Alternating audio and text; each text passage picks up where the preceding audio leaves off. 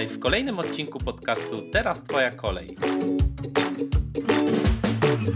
Znajdziesz tu inspirujące historie gości, którzy opowiadają o swoim życiu, o swoim biznesie, o tym, jaka była ich droga ku szczęściu i wolności. Ten podcast to źródło wiedzy na temat rozwoju osobistego i zawodowego. Na kolejny odcinek podcastu Teraz Twoja kolej zaprasza Dominika Gostek. Znasz to uczucie? Wstajesz rano i wiesz, że to będzie produktywny dzień. Planujesz punkt za punktem, zadanie za zadaniem i już czujesz to zadowolenie, jak wieczorem siadasz przed telewizorem lub w fotelu ze swoją ulubioną książką i czujesz to zadowolenie. Tą dumę sama z siebie, bo wykonałaś wszystko to, co zaplanowałaś. Ale później nagle okazuje się, że jednak nie wykonałaś tego wszystkiego, co zaplanowałaś. Bo koleżanka zadzwoniła i pogadałyście trochę dłużej, a później w sieci szukałaś tej sukienki, o której tak długo rozmawialiście. I nagle zrobiła się trzecia albo czwarta i ty zauważyłaś, że jesteś dopiero przy drugim zadaniu z całej swojej listy. Jeśli znasz takie uczucia, to zostań ze mną do końca, ponieważ mam dzisiaj dla Ciebie 4 wskazówki, jak być bardziej produktywną i efektywną i nie tracić swojego cennego czasu.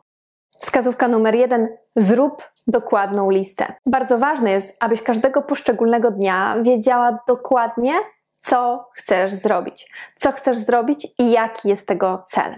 I tutaj będą bardzo pomocne listy to do. Ale sama lista to do nie wystarczy. Ponieważ jeśli na przykład na Twojej liście zadań pojawi się taki punkt jak napisz życiorys, to w tym punkcie musisz dokładnie wiedzieć, co to dla Ciebie oznacza.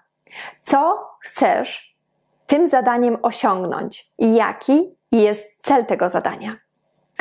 Czy chcesz zrobić tylko research na temat tego, jak się pisze życiorys? A może research na temat tego, co jest teraz aktualnie ważne w dobrym życiorysie? A może chcesz zrobić zarys tego, jak ma wyglądać Twój życiorys? Albo wybrać design, jaka kolorystyka? To jest bardzo ważne, abyś wiedziała dokładnie, co chcesz w tym zadaniu osiągnąć. Bo jeśli tego nie wiesz, to bardzo łatwo popadniesz w taką pułapkę czytanie artykułu za artykułem, książki za książką. I będzie mijała godzina, i kolejna godzina, i kolejna godzina. I nie będziesz wiedziała, kiedy masz skończyć, bo tak naprawdę nie wiesz, jaki jest Twój cel, co jest do zrobienia, co chcesz osiągnąć. Zastanów się, czy chcesz ogólnych informacji. Jeśli tego nie sprecyzujesz, to na koniec dnia będziesz miała uczucie, że czytałaś, informowałaś się, szukałaś i szukałaś, ale tak właściwie nie wiesz, co Ci dodało.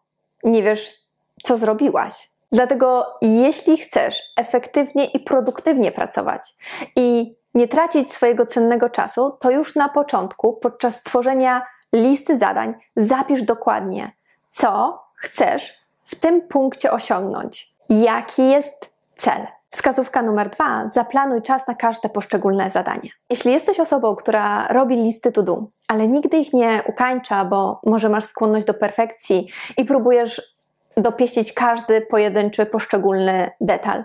Lub jesteś osobą, która lubi odsuwać niektóre zadania w czasie, to ta wskazówka jest dla Ciebie.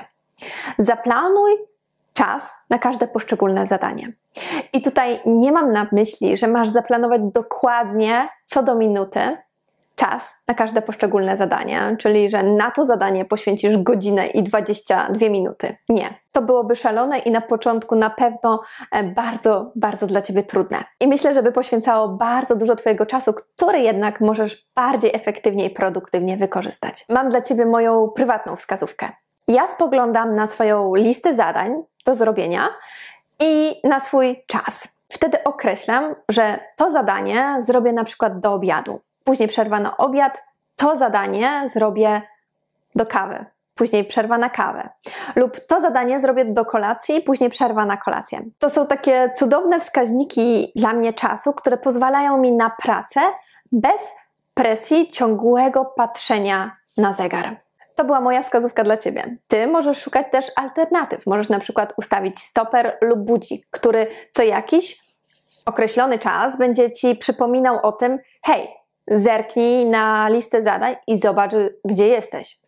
To pomoże Ci tak bardziej zdiagnozować to, gdzie właśnie w tym momencie jesteś, czy może obudzić się z tego, że właśnie w tym momencie poświęcasz czas na coś, co nie jest ani produktywne, ani efektywne, ani nie zbliża Cię do celu, a może właśnie to pomoże Ci w takim określeniu, że wow, zrobiłam więcej, jestem dalej niż myślałam. Czas na wskazówkę numer 3.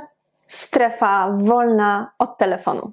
To jest wskazówka dla wszystkich tych, którzy w tym momencie uśmiechają się, patrzą na swój telefon i widzą wszystkie te sytuacje, w których było coś do zrobienia, ale właśnie pojawiło się powiadomienie z Facebooka, że Kasia dodała nowe zdjęcie i później nagle Ewa dodała nową relację na Instagram, no i przyszedł jeszcze mail. I jest to bardzo możliwe, że dla Ciebie to są bardzo ważne informacje, ale musisz być świadoma, że właśnie te powiadomienia skutecznie odciągają Cię od tego, co właśnie miałaś do zrobienia.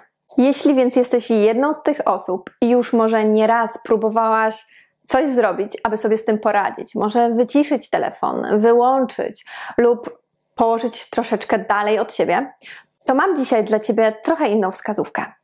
Zostaw swój telefon w innym pomieszczeniu.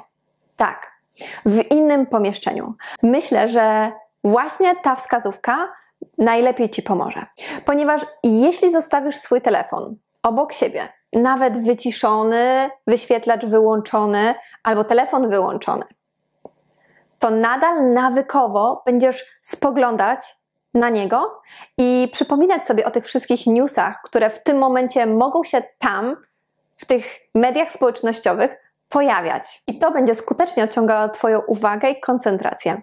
Ja sprawdziłam to na sobie. Najlepiej jest, jeśli telefon podczas czasu, który jest przeznaczony na moją pracę, leży w innym pomieszczeniu.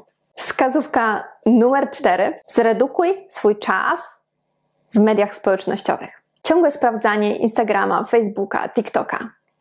Media społecznościowe to ogromny faktor rozpraszający.